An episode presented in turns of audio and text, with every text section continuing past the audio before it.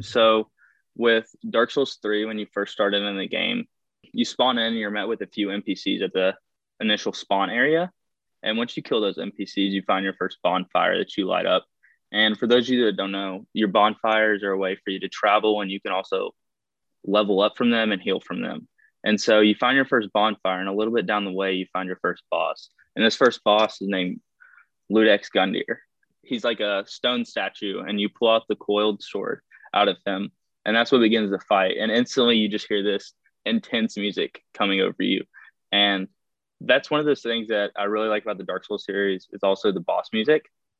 And so you're met with this intriguing yet dark music, and you learn quickly like hey, this music kind of goes with the boss. And you learn that with each high pitched note or low pitched note, there's something that the boss does with it.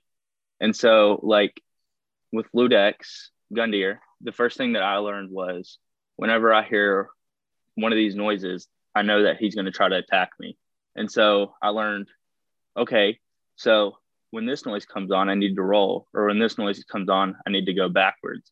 And so I started to learn like quickly the mechanics thanks to the music and also how the music works with the bosses.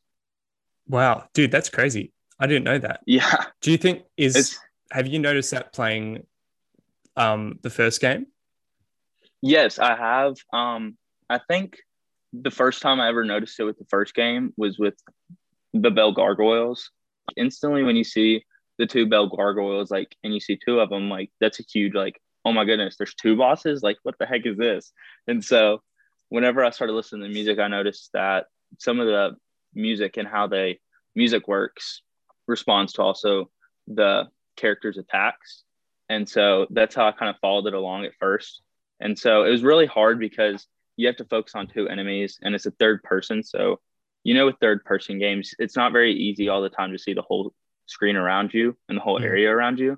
And so I think I used the music to kind of help me see behind me.